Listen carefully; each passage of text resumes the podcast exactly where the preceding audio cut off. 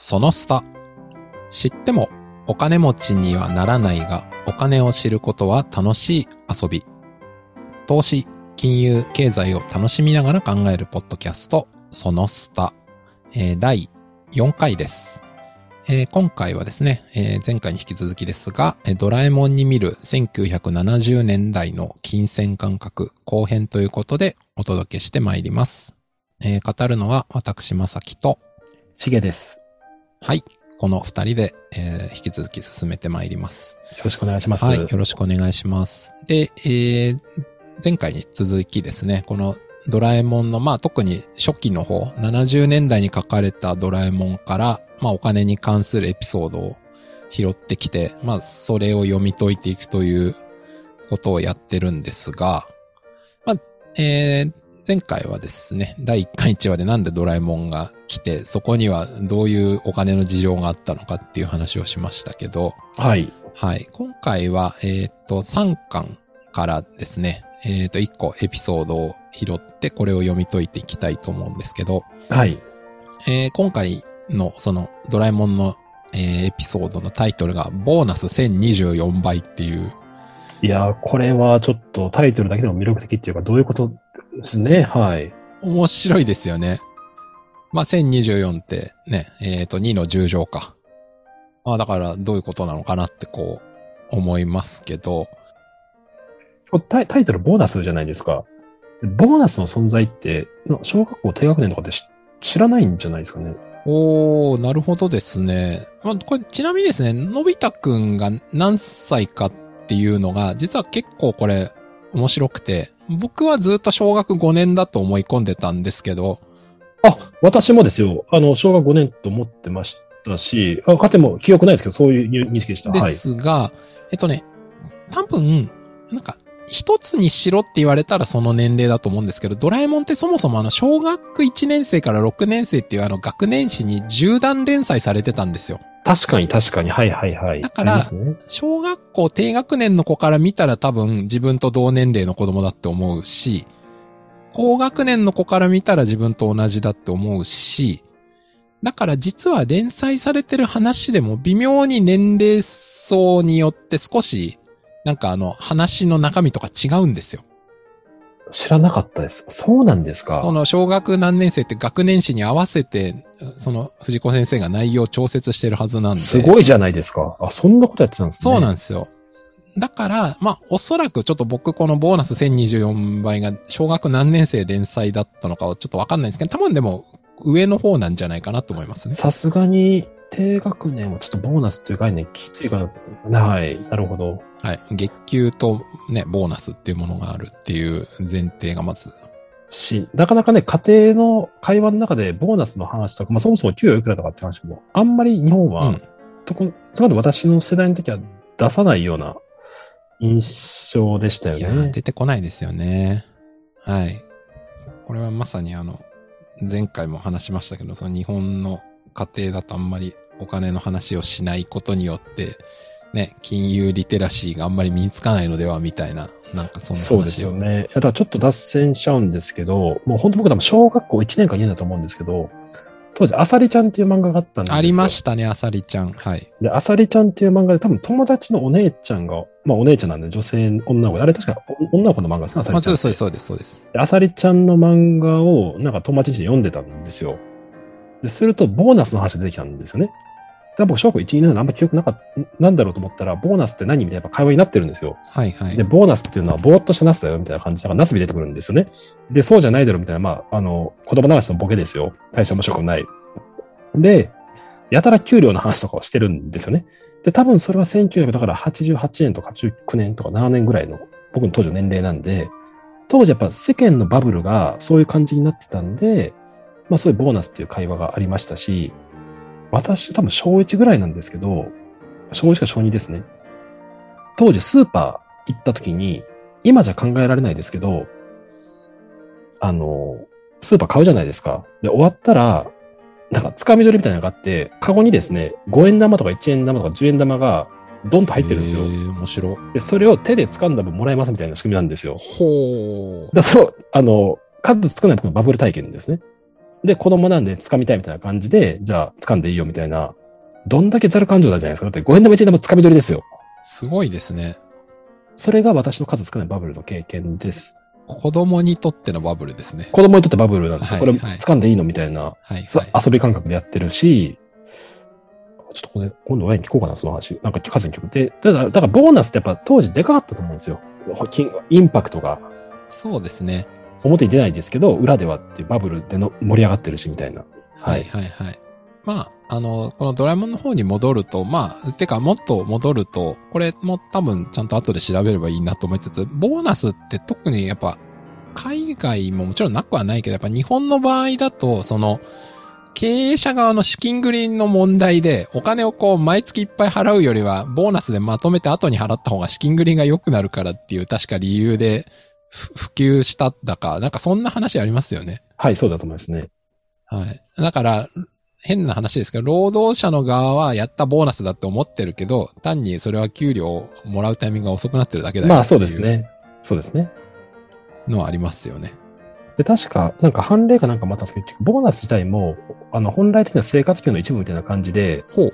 あの、すごく減らしてしまうっていうことに対する反発もあったし、はいはい、はい。労働組合はやっぱりそういう交渉でしたね。あ、まさきさんのところってそういうボーナス交渉なかったですか？労働組合で。うん。僕が昔働いていた会社は労働組合がなかったです。ああ、そうなんですか。はい。あの、だから、うちがいた、まあ、銀行ですけど、やっぱ労働組合は当然あって今もありますけど、あの、ボーナス交渉とか毎年やってましたよ。で、去年に対してこんだけとか、利益こんだけなんで出せみたいな。結構そういうのは、あの、ししシビアというか。あ、で、まさきさんの会社なかったんですね。はいなるほど。僕がいた某ゲーム会社はなかったです。でもボ、ボーナスっていう存在はあったっていうことですあ、ね。ボーナスはもちろんありましたあ。なるほどですね。ボーナスは業績連動っていうか、連動とまではいかないけど、まあ、はい。会社の売上とか利益がいい時は、多かったはずです。なるほどですね。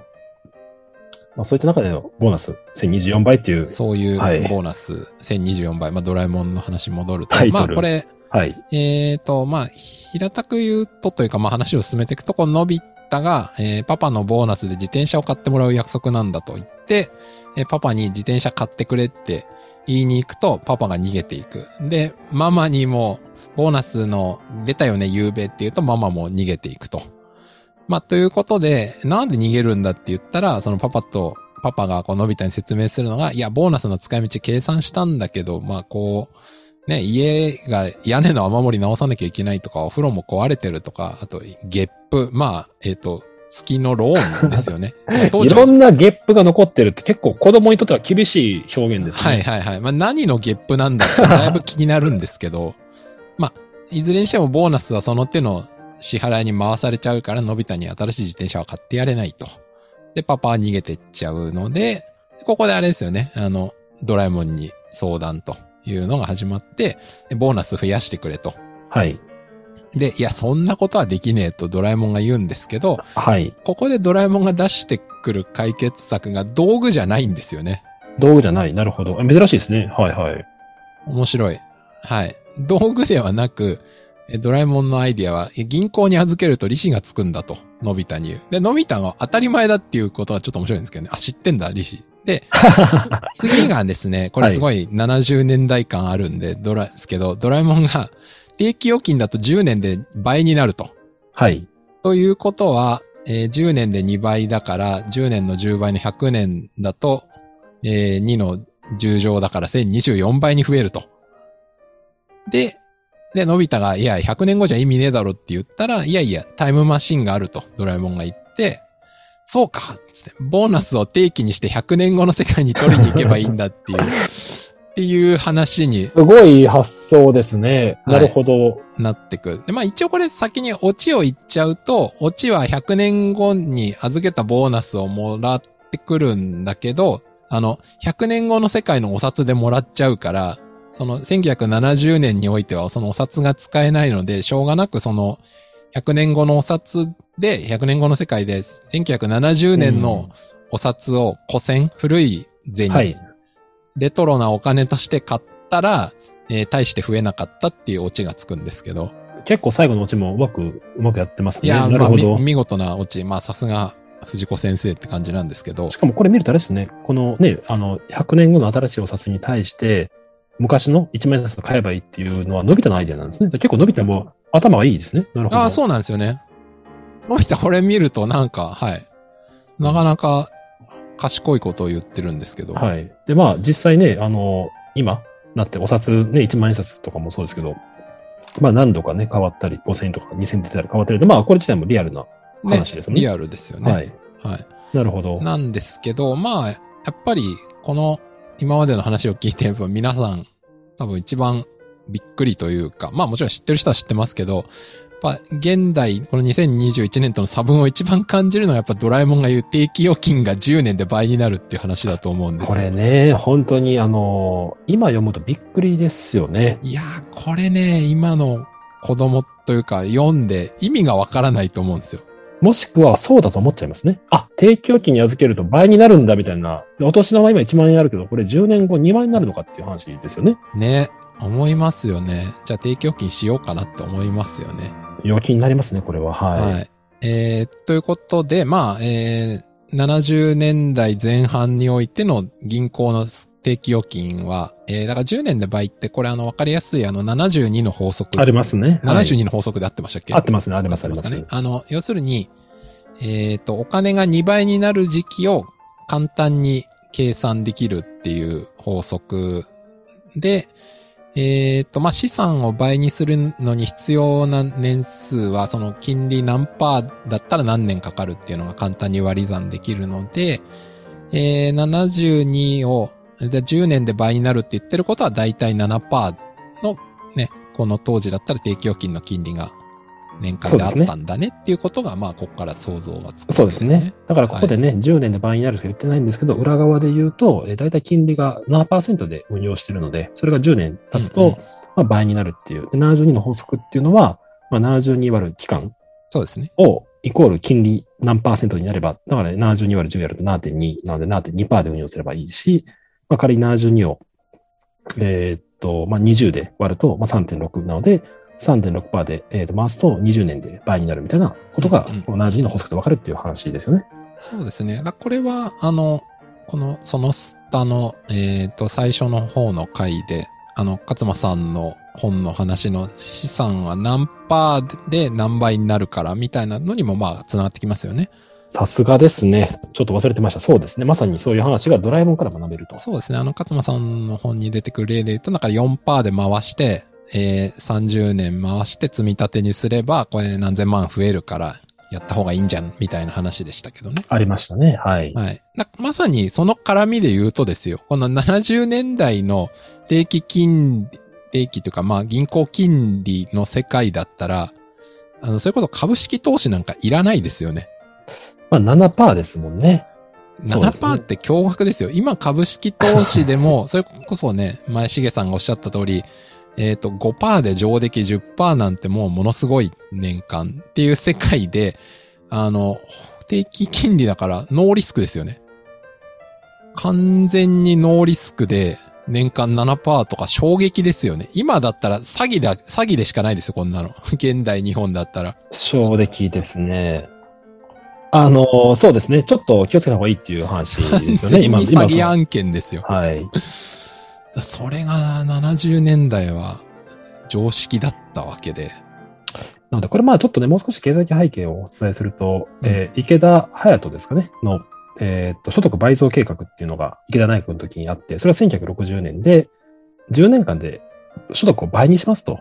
皆さん頑張りましょう。その背景が、いわゆる経済成長率7%達成すれば、今と計算一緒ですね、10年で倍になる。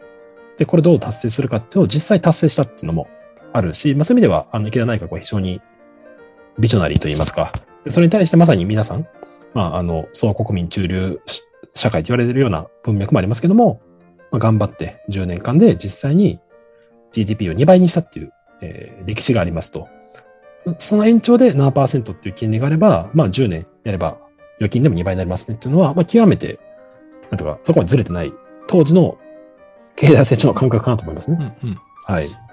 あのーあの、ちなみにまず、参考情報として先に出しておくと、現在の銀行の定期金利っていうのは、あ気になりますねはい。後でリンクをこれ価格コムのやつを概要欄に貼っておきますが、えー、価格コムの各金融機関の、えー、きない、ランキング、定期預金金利ランキングを見ると、第1位の、えーオリックス銀行さんでも1年間の場合ですと、えー、0.12%となっておりまして、はいこれ1位が0.12%ですよね。まあ1年ですけどね。はい。なるほど。で、えー下の方のみずほ、三井住友、三菱郵帳あたりの、まあ、メガバンとか大手金融機関ですと、えー1年間ではい。0.002%なので、0.002ですか。あの、パーセントですよね。え、あの、0.02% 0.002%ですから。そうですそうですはい。もう意味がわからないぐらい少ないので、そうですね。あの、結構な低さですね。いやー、まさにあの、ね、お金は銀行に預けるなって、いや、ほんとそうだなって感じですよね。そうきますね。そう来る話ですか。確かにそうですね。だからあの、勝間さんの本はこのドラえもんの時代においては何を言ってるんだって話になりますよね。そうですね。お金は銀行に預けろですよ。はいはいはいはいはいはいはい。このそうですよね。のび太とドラえもんの時代だったら。いやー、だから、そうですよね。だから、まあ、あのーそうですね。お金を銀行に預ける。はい。だから、それが、まあ本当この70年代から80年代でバブル崩壊までは、もう銀行に預けるっていうことが、もうベストな、まあもちろん他にもいろんな選択肢あったとしても、かなり、もう何も考えず銀行の定期預金に突っ込んどけでよかったのが、バブル崩壊からその金利がどんどん下がっていき、もう銀行に預けるんじゃ全く資産運用にならないということになってってからの、じゃあ、あの、もう自分で個人は資産運用をもっとちゃんと考えなきゃねっていう風にそうですね。変わってったという、この数十年間の歴史があるわけですね。ちなみに今ちょっと私計算したんですけど、まあ、あの、某メガバンクが0.002%ですかでさっきの72の法則を使って逆算すると、あの、3万6000になりますね。なので、ドラえもんの例で言うと、えーこれを定期預金を今の金利で預ければ、3万6年、3万6千年後には倍になるというような話になっちゃいますね。はい。3万6千年後、現代人類文明がそもそも残ってるかもよくわからないんで。そうですよね。もうちょっと、あの、想像つかないですけど、だからまあ、実質、それで倍ですからね。それで倍ですからね。そうですよね。それで倍ですからもう絶望的ですよね。はい。それはやっぱりね、勝間さんも銀行お金預けるなって言いますよね。うん。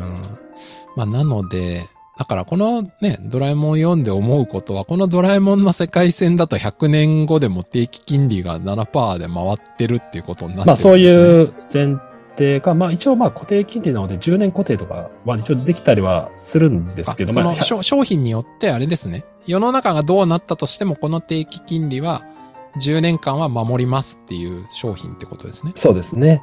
ただ逆に言うと、そういうこあの、バブル期とかですごい長い提供金組んだりとか、多分保険、保険商品とかもですけど、当時運用利回り高かったんですよね。で、それを30年とかでやってる人とかっていうのは、まああの、かなりの、なんていうか、あの、リターンを得てるっていうのは事実かです。ああ、そんな商品が、その70年代とか80年代あったんですね。ありました、ありました。で何十年もの？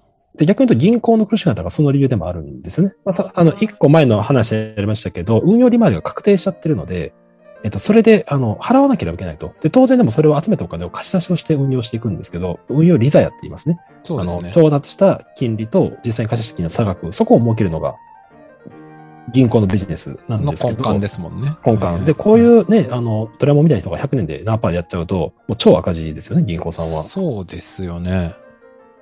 いやー、確かに銀行からするともう、もう客っていうかもう貧乏神みたいなものですよね。そうですね。で、ただ、やっぱり、当時は、やっぱ7%の金利はずっと続くんだっていうふうに、まあ思ってたと思うんですよ。あの、な何の疑問も思わないというか、もうそういうもんだっていう。すごいですよね。国のトップも思ってたし、普通の人もみんな思ってたし、そうです、そうです。全員が思い込んでたってことですよね。あの、まあね、今、ね、例えば預金で運用しようって考える人多分ゼロじゃないですか。はい、いないと思います。まあ、長期、まあ、定期預金5年ぐらい作るかっていうのはいるかもしれないですけど。いるかもしれないけど、リスクよっぽど取りたくない人。はい。だから、ただ当時やっぱりね、こう書いてる通り、運用するのは極めて普通だし、でこの回ね、ドラえもんの道具出てこないでかいですよね。タイムマシンしか使ってないっていう。そうですね。まあ、タイムマシンだから、はい。いつものごとくだけなんで。はい。っていうのが、まあ、こっから学べる話ですよね。うんはい。まあだから、それで言うと、あ、ちなみに、まあちょっとこれはあの、せっかくそのスタ学ぼうっていう番組なんで、あの、しげさんに教えてほしいんですけど、はい。さっきその、池田隼人内閣の経済成長を約束した7%でっていう話と、このドラえもんでいう金利の7%っていうのは、その経済成長率と金利の関係みたいなことをちょっと教えてほしいんですけど。ああ、そうですね。あの、基本的にはやっぱり、き金利っていうのは経済成長率の、まあ、再配分にはなってくるので、そこはやっぱり連動、連動というか、まあ、近しい形になってるっていうのがありますけど、一つ大事な要素があって、あの、いわゆるインフレ率っていうものが存在するんですね。で例えば1970年代っていうのは、オイルショックもありましたし、いわゆるインフレ率、あの、物価が上がる、もう今日本では死後ですけど、死後っていうかそのインフレが死後ですけど、あの、物価が毎年上がっていく。経済成長すればするほど上がっていく。実はこれあの、まさきさんと別でやってる大の大冒険の話の時もしましたけど、まさきさんの時のジャンプっていくらのイメージですか？210円とか20円とか？あ、もうそうですか。私あとか、わわかんない。ちょっと覚えてないです。私は190円っていう世代なんですよ。だから200円高いなっていう世代なんですよね。まあちょっとこれインフレとは違うんですけど、だから経済成長していくと物価が上がっていくっていうのは、あの、まあよくある話で、うんうん、1970年代の、まあ、あの、半ばでは、多分インフレ率仮に5%だとすると、うんうんうん。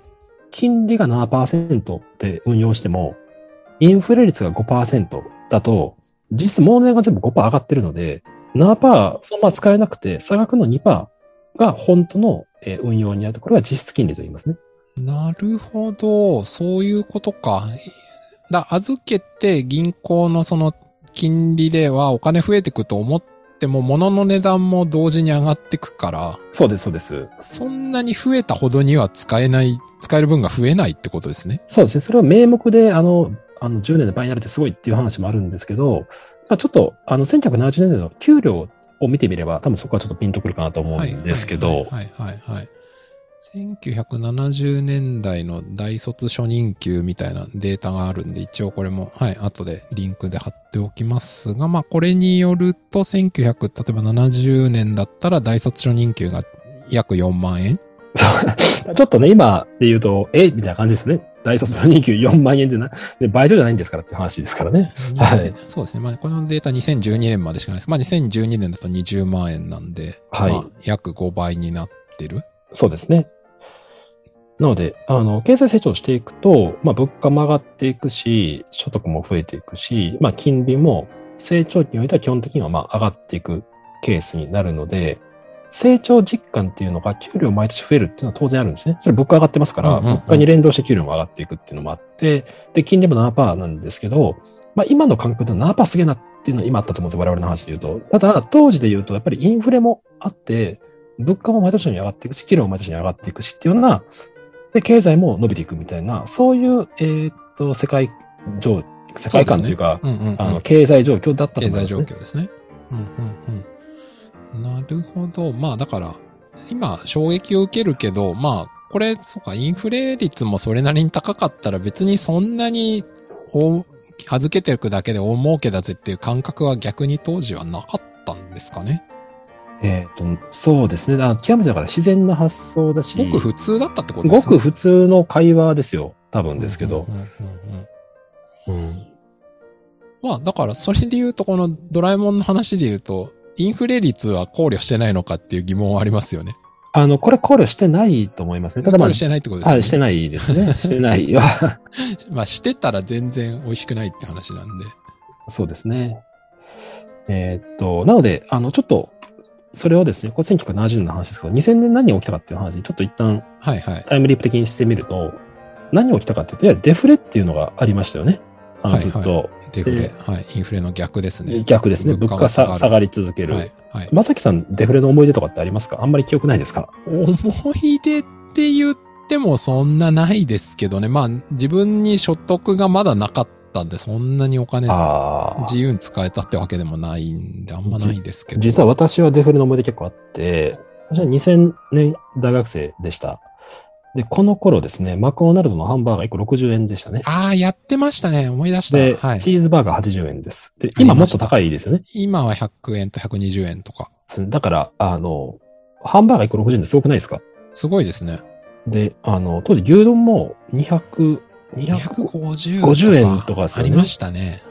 今さすがに350とか380になってますもんね。当時がデフレというと、やっぱそういった、あの、マクドナルドとか、吉野家が代表例ですし、覚えてます？高3の時に、あの、友達とマクドナルド行ったんですよ。まあ、男子校でしたけど、はいはいで、ハンバーガー10個頼んでみたんですよね。はいはいはい。で、600円じゃないですか。安いですね。で、ハンバーガー10個頼んで、あの、ビッグマック作ってみたんですよ。はいはいはいはい。で、これ大きな発見でしたけど、はいあの、ハンバーガーでビッグマック作ってもビッグマックの味にならないんですよね。あー、そもそも味とか作り方とか違うんですね。全然違いますよ。もう、あの、まあ、そもそもあの、バンズが、あの、ごまついてがないように違いますし、クオリティがなんか違いますよね。もう、全然味違う。た、ただのハンバーガーなんですよ。はいはいはい。で、あの、10個、友達とも食べてみたんですけど、あまあ、相当腹いっぱいになりましたね。ちょっときつかったです、な正直後半。だそういう、まあ遊びというか、まあ、くだらない遊びですけど、はいはい。ハンバーガー10個食べるみたいな罰ゲームみたいなことをやっても600円とかですからね。そうですね。高校生のお小遣いでできちゃうような。そうですね。で、それが当時の、まあ、デフレですけど、ちょっと今の金利の話に戻すとですね、さっきの話で言うと、え金利が、例えばその7%ですけど、えー物価がですね、えー5%、あ、インフレ5%上がると差額の2%が儲けですっていう話になりました。で当時何が起きたかっていうと、例えば、まあ、極論ですよ。金利1%だとするじゃないですか。はいはい。でも、えーデフレが、これ極論ですけど、マイナス2%、マイナスのうち物価が2%下がってるっていう風になると、うんうんうん。実質金利っていうのは、はい金利1%もらってるのに、2%のマイナスになってしまうっていう状況になるので、実質増えてることになるんですよね。おー、なるほど。はいはいはい。これ厳しいのが、あの、消費者はラッキー。デフレ、今聞くとなんか問題なくないですか？だって物価下がっていくんですよ。そうですね。嬉しいじゃんってなりますよね。嬉しいですよね。あので、そういう論調もありました。ただ、これ借金の話で考えましょ？う。うん借金の話で考えると、金利が、えっ、と、1%で払う上に物価も下がってると収入も下がってくるんで、ほうほうほう。いわゆる実質金利の負担は増えてくるんですよ。だからデフレ経済においては、借金抱えてる人がより苦しくなっていくんですようーね。ん、なるほど。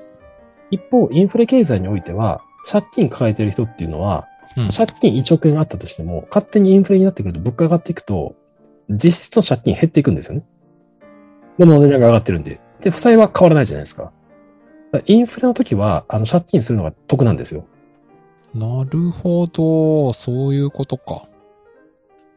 で、1900 2000年代っていうのは、借金したらじ、むしろ物価下がっていくんで、負担が増えてくるっていう風になってくるんで、借金すればするほど苦しくなってくるし、借金抱えてる人が苦しくなる。じゃあ借金誰が抱えてるんですかっていうと、バブル崩壊して不動産変えて借金変えてるんですよね。うーん、それこそ前回の放送で話した、んん伸びたももしかしたら、そこなんですよ。はい、借金、事業での借金を個人で抱えて、まあ、に90年代、2000年代過ごしてたみたいな。そうなんですよね。で、かつデフレっていうことになっちゃってるんで、借金の負担が増えてるんですよね、実質的には。なるほど。そういうことが2000年以降のやっぱ課題。それ今はちなみに2021年現在はどうなんですか、そのデフレインフレ的な話で言うと。あの、ちょっと第1回目の話ですけど、2012年のまあ12月にですね、あの、アベノミクスっていうのがあって、アベノミクスはまあ一言で言うと、えっ、と、デフレが課題ですと。だからデフレを止めるために金融政策でバンバン金流せばいいんだっていうことをやったのが2012年のアベノミクスですね。で、当時ですね、えっ、と、いわゆるインフレ率を2%にすると。うんインフレ率を2%にする言ことを。目標にした金融はい政策ですね。か言ってた気がします。はい。で、なんでインフレ率2%だといいんですかっていうと、まずうん2%にすると借金減りますよね。物価上がっていくからっていうふうになるし、あの、これも金融の話ですけど、例えば、インフレで将来2%、3%って上がってることが分かってるなら、物を先に買った方が得じゃないですか。あ、そうですね。同じものの値段を買うのに、後で高くなるんだったら早く買えってなりますよね。そうですよね、インフレで言うと。となると、はいは消費が刺激されるんです、必然的に。ああ、されますね。確かに。デフレ逆なんですよ。あ値段が下がるから、後でいいやっていう。待ってる方がいいじゃん待ってる方が得ですよね。ああ、そういうことか。まあだからゲームとか発売してもどうせ下がるんだから今買わなくても待っとけばいいやって発想に、まあ極論ゲームでなってしまうと。そうなるとデフレになれば待てば待つほどいいなっていう風になると、消費が停滞していっちゃうんですよね。しますね。あ、ししますよねそりゃしますわ。で多分おそらく皆さん、ね、まさきさん含めて、なんか家計主決定するときに、もうちょっとまた値段下がるからとか、こうなったら下がるから、そうなったら買おうっていうのは普通にある話だと思うんですよ。ほうほうほう。それ自体は別に悪くないんですけど、うん。経済全体でそういう風になってしまうと、これだいぶ停滞しちゃいますよねと。あれですね。はい個人の感覚から言うとお得に見えることが、国家とか経済全体を見たときにはかなりマイナスに効いてくるってことですね。おっしゃる通りです。で、2012年、それもあって、やっぱそういうのがデフレマインドっていうふうに言いましたね。それはダメなんで、インフレ、これリフレって言いますけど、インフレをすることによって、経済の、はい、活性化、まあ、リフレーションですね。活性化させていく。だから、えっ、と、金、えーインフレ率、物価水準を上げる、継続的に上げることが極めて大事ですっていうのが、まあ、当時の日銀の人たちの考えはいはいはい方ですね。で、なるほど。これね、海外に目を向けると、アメリカなり中国なりみんなインフレ率プラスなんですよ。日本だけはデフレだったんですよね。おー、なるほど、なるほど。で、これなんでですかっていう、まあ、謎うん。があって、金融政策ドンとやりましょうっていうのをやって、今も続いてて、いわゆるデフレ的な感じ、継続的な物価の下落っていうのは今ほぼ解消はしたんですけど、こうしたんですね。ただ同時に今すごく物価が上がってる感じも多分しないですよね。あんまりしないですね。だから安定しちゃってますね。安定しますね。まあ、はい消費者的な個人のし視線だと、まあ楽だなと思いますけど。そうですね。だから、えーっと、そこは、金融政策で2%インフレ率目指すって言って、実現は、まあ、できてなかったっていうのがあったりとか、あと、まあ、消費税が上がってるんで、まあ、そういう物価も上がってるっていうのがあるんですけど、まあ、なんていうか、やっぱ経済成長を伴い物価の上昇って、あんま嬉しくないと思うんですよ。だって値段高くなって終わりじゃないですか。っていうのが、2021年現在の、えー状況かなと思いますね。はい。なるほど。そういうことか。まあだから、経済成長は、えしていない。金利は低い。まあ、インフレ、デフレではないがインフレでもないような感じ。そうですね。ちょっともうなんかデフレの議論はあんまり最近されてないですけど、もっとインフレ頑張れっていう議論でもなくなっちゃってますね。なるほど。はいまあ、それはいろんな理由はあると思いますけども、結局この直近1年だとコロナ対策っていう話が大きすぎて、あの、そのよりインフレデフレとかって別にケアしなくても。割と吹っ飛んで、あふっと、あ、それ大きいです、ね。論点じゃなくなっちゃったっていう。そうそうです、そうです。そこをやると別にね、あの、コロナ解決するわけじゃないですしっていう。そうですよね。はい。そういう話がこうですね。うん。なるほど。いやー、すごい。なん、なん、僕ようやく今初めて、はい。あの、デフレとかインフレとか、ディフレとか、わかりました。だだから、だからね、このね、ドラえもんだけの話だと結構深い話ですね。金利の話もそうですし、当時のね、狂乱物価って言いましたけど、インフレが激しかった時代もあって、今、なってるっていう。はい。なるほど。あー、はいで、最後に一個だけこの、今回のドラえもんのこのエピソード、ボーナス1024倍に関して最後思ったのが、あの、100年後に、えーっと、ね、こう、タイムマシンで取ってくるお金が未来のお金になっちゃってて、今使えないじゃんっていう、こう、オチがつくんですけど、これ面白いなって思うのが、やっぱこの70年代のテクノロジーとかお金の形で言うと、どこまで行っても物理的な紙幣なんだなっていうのがそうですよね。面白いなと思ってて。確かに、これ、僕ちょっとだから最終ページですけど、あの、お父さんがね、ちょっと封筒にお金入れてるじゃないですか。入れてますね。で、私が大学1年の時にドトールでバイトしてたんですけど、その時は封筒でしたね。ああ、給料がってことですね。バイト料がはい、バイト料。ただそれ以外のバイトは僕全部振り込みだったんで、もうちょっと封筒でもらうという感覚ないんですけど、多分僕の親世代とかも封筒だったんじゃないですかね。いや、僕の父親とか給料封筒に入れて持って帰ってきてましたよ。あ、やっぱそうですよね。うんうんあ、まさきさんバイトとかではどうでした？もう振り込みでした？さすがに振り込みでしたね。2006年、7年とかは。あ、まあそうですよね。だからね、この辺はちょっと、当時もおっしゃる通りで、電子までに変えるとかいう技ないですし、まあ変えたとしても現代に持ってこない。まあ、持ってこれないってありますから、結局じゃあ、なあね、まあ、時代を超えて持ってくには現金しかないのかとかいう疑問はありますけど、まあまあ、でもなんか、あれですね。全くマネーの形としては全然デジタルじゃない時代だったんだなっていう、そうですね。それはふっと思いましたね。確かに封筒でね、ボーナスも出てますし、はい。これは当時は、でも、え、ど、ど、銀行預金に預けたっていうことなんですかね？封筒でもらった後に個人で。あ、そうですね。なんか、あ、なるほど、なるほど。銀行に持ってって、封筒で持ってって通帳もらって帰ってきてるんで。で、銀行並ぶみたいな世界ですよね。当時で言うと。はいはいはなるほど。まあ、なので、はい。そこら辺がちょっと面白いなという感想でした。いやー、確かにちょっと1970年代に気持ちが我々もタイムスリップした感じの、まあ、僕もしげさんも生まれてないと。生まれてないですからね。はい。完全に、あの、はい。こうだったこんだっていう感じですけど。ねまさに歴史書を読んでる感じですね。歴史書ですよね。まあまさに、はいその、ある時代の作品を読んで、その中の経済感覚を見れば時代感がわかるっていうのが、でまさにそのドラえもんね、非常に、その、それを体現してる作品だなというのを、だから大人が今ドラえもん読むとね、そういう経済的な面で見ても結構面白いところとかうんあるかもしれないですね。うん。はい。はい。ということで、えー今回はえー第4回ということで、えーはいドラえもんのをテーマにして、はい、えー1970年代の金銭感覚後編ということで、いろいろお話ししてきました。はい。ということで、今回はこの辺りまでにしたいと思います。お聞きいただきましてありがとうございました。ありがとうございました。